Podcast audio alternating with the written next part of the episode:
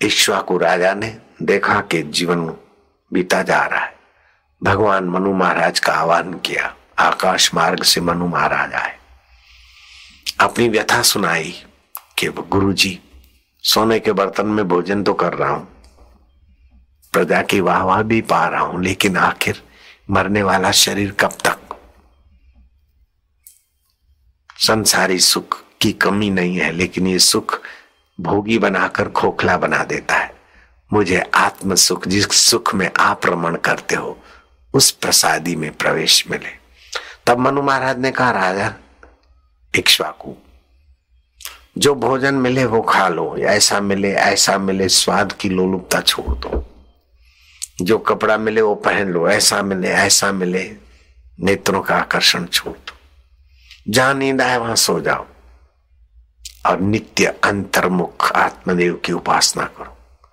तुम तो पावन हो जाओगे, तुम जिस ईंट पर चरण रखोगे, वो ईंट भी पूजने योग्य हो जाएगी। जिस वस्तु को राजन तुम छुओगे, वो वस्तु प्रसाद बन जाएगी। और जिन लोगों पर ज्ञानवान की नज़र पड़ती, वे लोग भी धर्मात्मा हो जाते ये यमुना जी, तट की बात कहता हूँ अखंडानंद जी बाबा का नाम जो जानते हैं, वे साधु लोग हाथ ऊपर करें। वृंदावन में रहते थे। अखंडानंद जी अनजाने संत नहीं है, अपने आश्रम में भी पधारे थे। अहमदाबाद में। राम सुखदास जी महाराज भी मेरे से बड़ा स्नेह करते थे। अपने आश्रम में भी आए थे अहमदाबाद। राम सुखदास जी, अखंडानंद जी, आनंदमयी माँ। मैं संतों को स्नेह करता हूँ तो संत भी मुझे बहुत चाहते, बहुत स्नेह करते। परस्पर भावयंतो। अखंडानंद जी बाबा ने एक साधु से पूछा, उस साधु ने क्या किया था? यमुना तट पर उसने झोंपड़ी बनाई थी। साधु तो साधु है, आ गई। चौबीसों घंटा तो ध्यान होता नहीं, थोड़ी प्रवृत्ति की रुचि हो गई। जमरुख के पौधे मंगाए। जमरुख तो समझते जामफल भी बोलते हैं, सिंधी में जैतून बोलते हैं, जमरुख भी बोलते हैं, और अमृत भी बोलते हैं। अमृत। अमृत के पौधे लगा दिए साधु ने। और यमुना तट के गाँव वाले किसान, कुछ तो समझदार होते हैं, कुछ पिक्चर बात छोड़े। है बाबा, ये क्या लगा दिया? बोले, हैं, अमृत के पौधे लगाए अरे, बोले, बाबा, अमृत के पौधे इधर कहीं होते हैं क्या? वो हल लेके वहाँ से जाने लगा। बाबा ने कहा, खबरदार, इधर से नहीं जाना, उधर घूम के जाओ। अरे बोले क्या घूम के जाए? हम इधर ही से जाएँगे। इधर पौधे लगने वाले नहीं है। हमारे बाप दादे इधर से जाते थे, ये जाते थे, वो जाते थे अड़ गया। अरे बोले जाते थे, तब जाते थे बेटे। अभी तुम उधर से चले जाओ। ये झोपड़ी के आगे, कुटिया के आगे लगे तुम वहाँ से निकल जाओ। बोले, नहीं, मैं यहीं से जाऊँगा। होगा निगुरा। साधु विरोधी लोगों का संपर्क हुआ होगा। बोले, नहीं, यहीं से जाऊँगा। बाबा ने कहा, नहीं, जाने दूँगा। उसने उठाई लठ।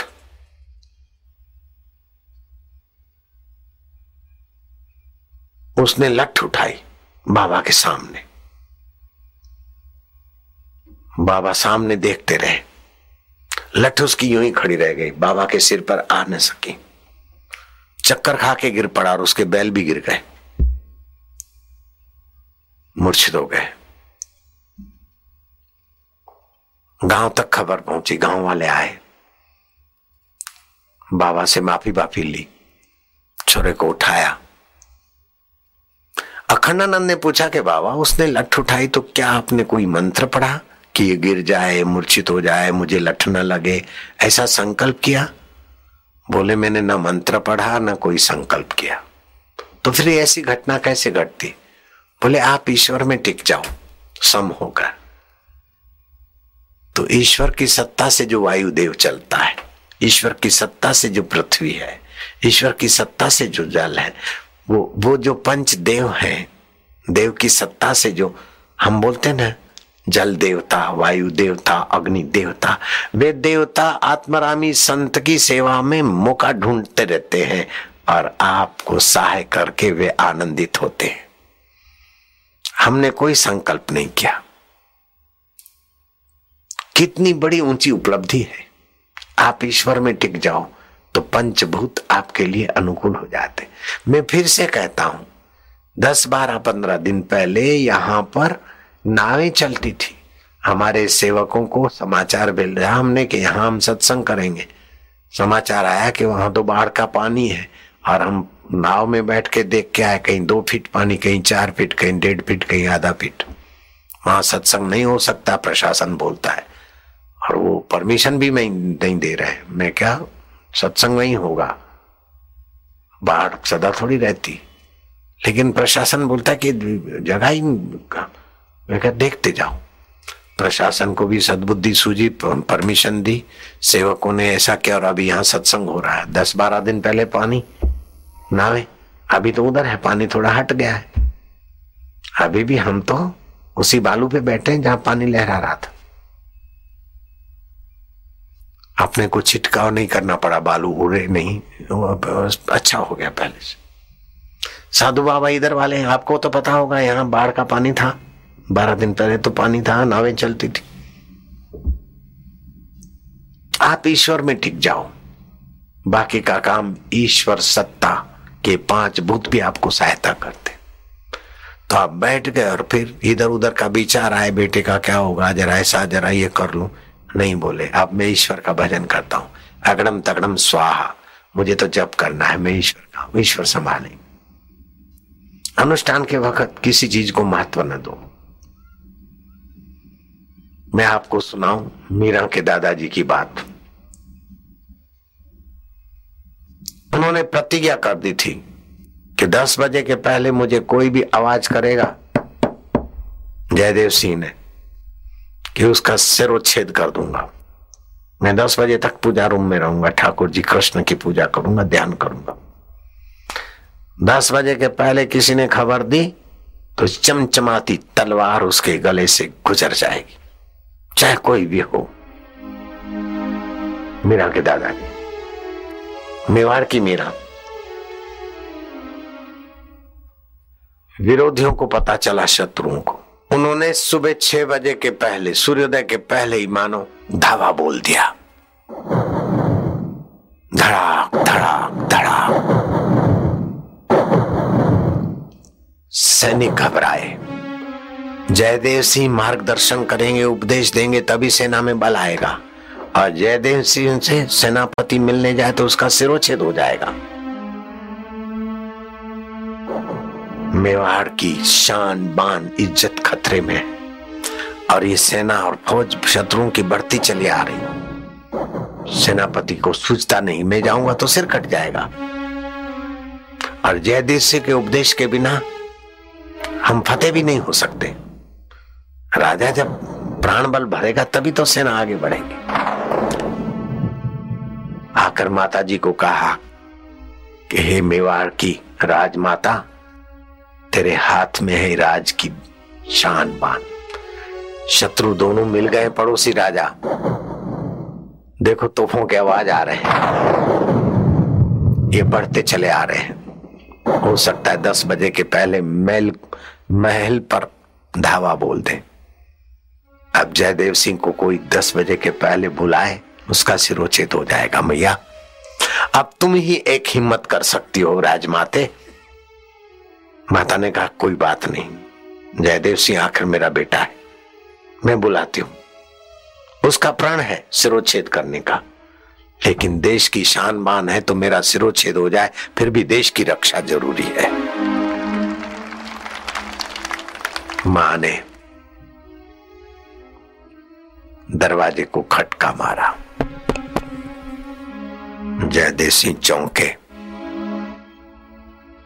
पूजा में बैठे रहे, फिर खटका हुआ। जयदेव सिंह तिल मिलाए क्षत्रिय खून है, प्रतिज्ञा पूरी करनी चाहिए। उठाई मैन और खींची तलवार, खोला दरवाज़ा और उठाई। लेकिन माँ, तुम्हें पता था तुम इतना जघन्य अपराध कैसे कर सकती हो? बोले जयदेव तोपों की आवाज़ सुनाई पड़ रहे शत्रु मिलकर तुम्हारे मेवाड़ को अपने आधीनस्थ कर रहे हो। सकता है ये तोहफों वाले यहाँ पहुँच जाए दस बजे के पहले। बेटा, तुझे शिरोच्छेद करना है तो कर ले। लेकिन देश की रक्षा करना भी तो तेरा कर्तव्य बोले, माँ, दो प्रकार के कर्तव्य होते हैं। एक मुख्य कर्तव्य और एक सामाजिक कर्तव्य जीवात्मा का मुख्य कर्म कर्तव्य है कि परमात्मा से मिले। और दूसरा, सामाजिक कर्तव्य है। अभी मैं मुख्य कर्तव्य कर रहा हूँ, माँ। मैं अपना मुख्य कर्तव्य निभाऊँगा। मेरा सामाजिक कर्तव्य पूरा करना उसका काम है। फिर से बैठ के जाके, मैया, तुम निश्चिंत हो जाओ। जयदेव सिंह पूजा में बैठ गए। तोहफों के आवाज़ आ रहे सुन लिया।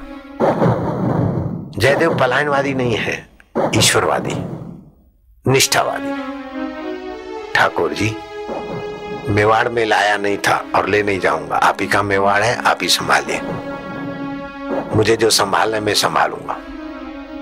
ध्यान में तल्लीन हो गए। ठाकुर जी ने देखा कि ये तो भक्त पक्के निकले। ठाकुर जी वहाँ से भागी। थोड़ी दूर ठाकुर जी के तो संकल्प। जयदेव सिंह का रूप और जयदेव सिंह का जैसा घोड़ा और ऐसी तान बान चाल। बहादुर योद्धाओं,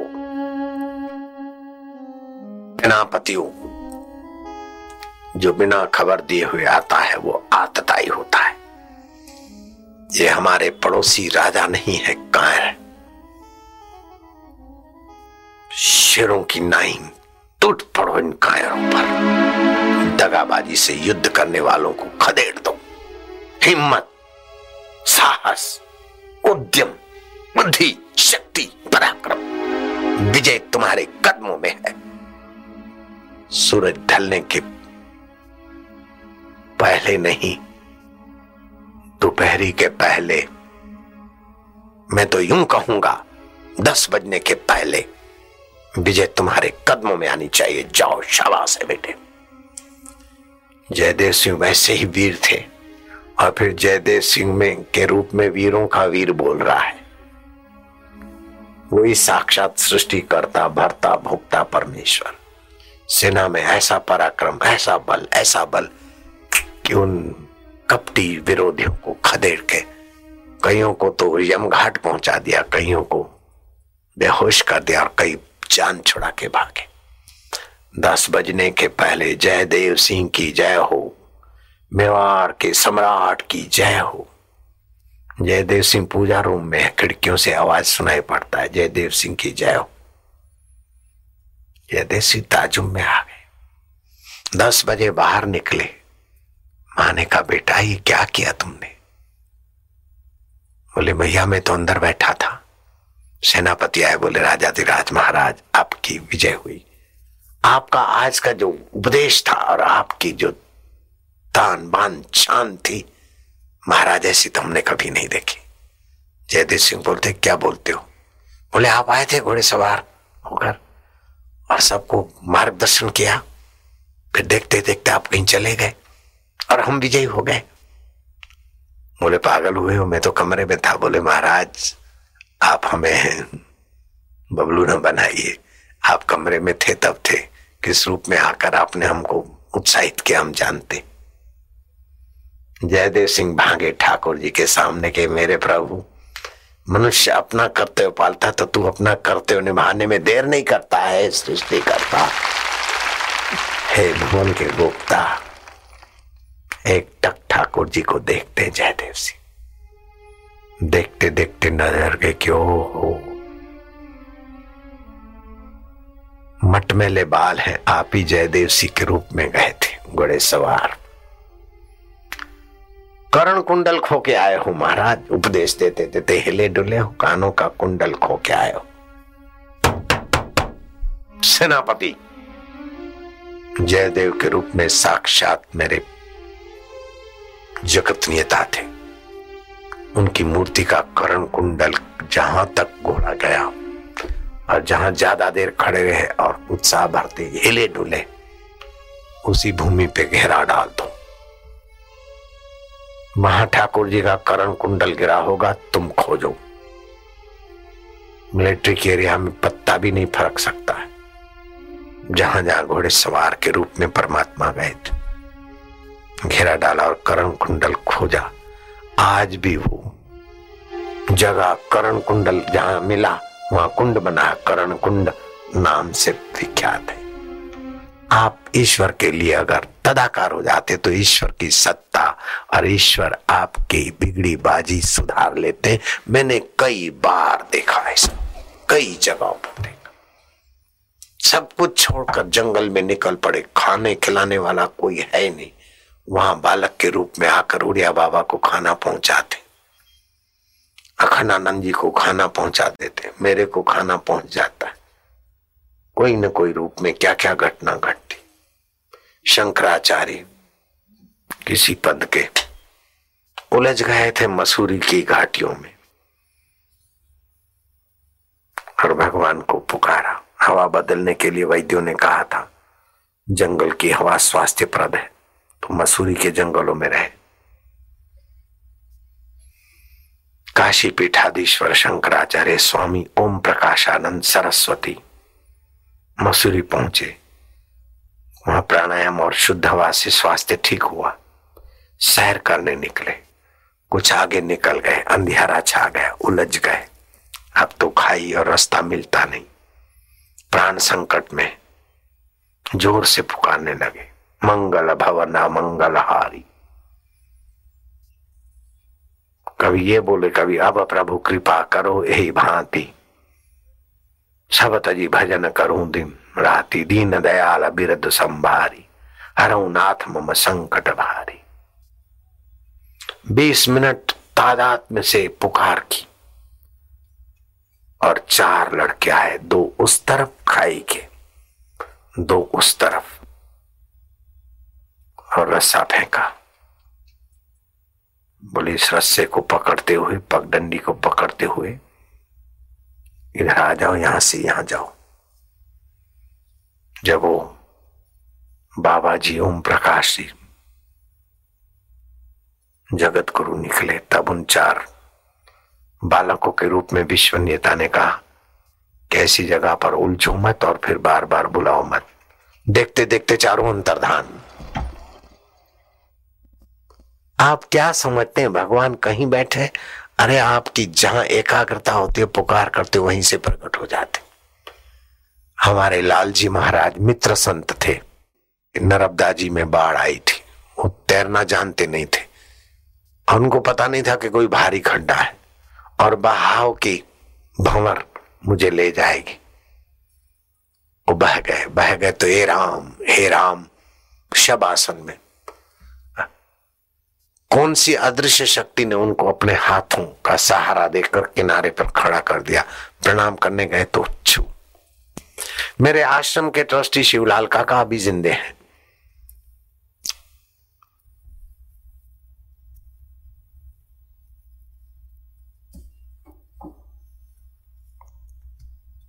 पुष्कर के एकांत आश्रम में अब निवृत्ति भजन कर रहे हैं। उनका बेटा अहमदाबाद आश्रम में आया, गुरु पूर्णिमा थी और गुरु पूर्णिमा जुलाई महीने में होती है, साबरमती में पानी आया था खूब। घाट पे लिखा था कि पानी ज़्यादा है, कि यहाँ खड्डा है, जाना नहीं। उनका बेटा अपनी बेटी को लेकर जरा सा नहा ले, फिर गुरु का दर्शन करे। जरा सा नहाए, अब सीढ़ियों से पग नीचे गया तो गहरे खड्डे में गायब। आए पानी पी गया आपे दफे आपे दफे। बेटी और बाप दोनों का संकट, मौत के घाट उतरने थे। भगवान का चिंतन किया? और वही भगवान जले विष्णु थले विष्णु, क्या भगवत सत्ता ने उनको उठाकर किनारे रख दिया? और भागते भागते आए, बोले, बापू, ऐसा हुआ ऐसा हुआ। हम तो स्टेज पे बैठे थे।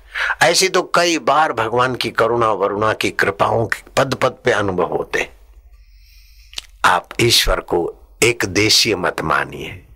ईश्वर को दुर्लभ न मानिए। ईश्वर को दूर न मानिए। परे न मानिए पराया न मानिए, अपना मानिए और परम सुहृद मानिए। कल्याण कल्याण कल्याण। आलसी मत होइए। प्रमादी मत होइए। ये कर दो, वो कर दो नहीं। अपने तरफ़ से खूब पुरुषार्थ करो। अगर नहीं कर पाते तो शरण में जाकर पुकारो के नाथ, अब आप संभालो। यूँ संभाल लेते देर ही नहीं है। ऐसी ऐसी भयंकर समस्याएँ आई। हम जूझे, लेकिन देखा कि अब हमारे जूझने के बश का नहीं है।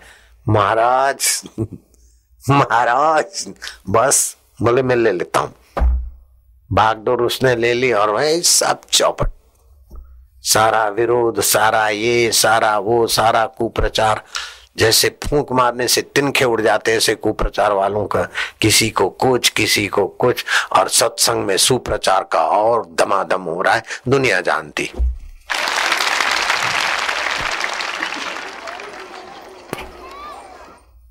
इसलिए आप अपने को अकेले न मानिए। पति मर गया, मैं विधवा हूँ, कभी नहीं बेटी। पिता मर गए, हम अनाथ हो गए, कभी नहीं लालू। जगत पिता तुम्हारे साथ है, जगत पति तुम्हारे साथ है। किम रोद्यसी न रो, क्यों दुखी होते हो? दीन दयाल बिरद संभारी, हरऊ नाथ मम संकट भारी संकट यही है कि नश्वर दुनिया में सुख की बुद्धि से हम फंसे। संकट यही है कि सुखों के प्रभाव से दुख को दबाना चाहते। दुख दबता नहीं, दबता है थोड़ी देर, फिर बढ़ता है। सुख हमें खोखला कर देता है, दुख हमें कमज़ोर कर देता है। सुख को भोगो मत, दुख को भोगो मत। दोनों का उपयोग करो। दुख को भोगोगे आप दुखी हो जाओगे, सुख को भोगोगे आप भोगी खोखले हो जाओगे। सुख बांटने की चीज़ है और दुख सावधान होने की चीज़ है। दुख में सावधान हो क्योंकि आसक्ति से दुख आया। लापरवाही से बीमारी का दुख आया है।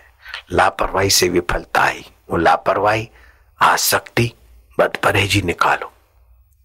और संसार की आसक्ति निकालकर आप निर्दुख होने का दुख में, सुख में और आनंद में क्या फ़र्क है? दुख प्रारब्ध वेग से, लापरवाही से, लापरवाही के खान पान से दुख आता है। प्रारब्ध से भी आता है। और सुख भी प्रारब्ध से भी आता है, तत्परता से भी आता है। सुख दुख को दबाता है और आपको सुख खोखला बनाता है। दुख आपको डराता है। कमज़ोर बनाता है। लेकिन आनंद दुख की जड़ें उखाड़ कर भेज देता है और सुख की लालच निकाल के बहका देता है। और नित्य नवीन रस में तुम्हारे हृदय में लहराता रहता है। आप आनंदमय हो जाते, भगवतमय हो जाते। राजा इक्ष्वाकु मनु महाराज कहते हैं कि तुम नित्य अंतर्मुख आत्मदेव में रमण करो। राजकाज का काम करो, लेकिन राग से प्रेरित होकर नहीं, द्वेष से प्रेरित होकर नहीं। प्रजा धर्मात्मा हो, पुण्यात्मा हो, प्रजा का मंगल हो इसीलिए राज्य करो। बाकी का समय अंतर्मुख हो जाओ। राजन, तुम जिस ईंट पर पैर रखोगे, वो ईंट पूजने योग्य हो जाएगी, राजन। तुम जिस वस्तु को छुओगे, वो प्रसाद हो जाएगी। ज्ञानवान जिस पर नज़र डालता है वह पुण्यात्मा होने लगते ऐसा तुम्हारा आत्मदेव है। न दूर है, न दुर्लभा। सो साहेब सद सदा हजूरे अंधा जानत ता को दूरे।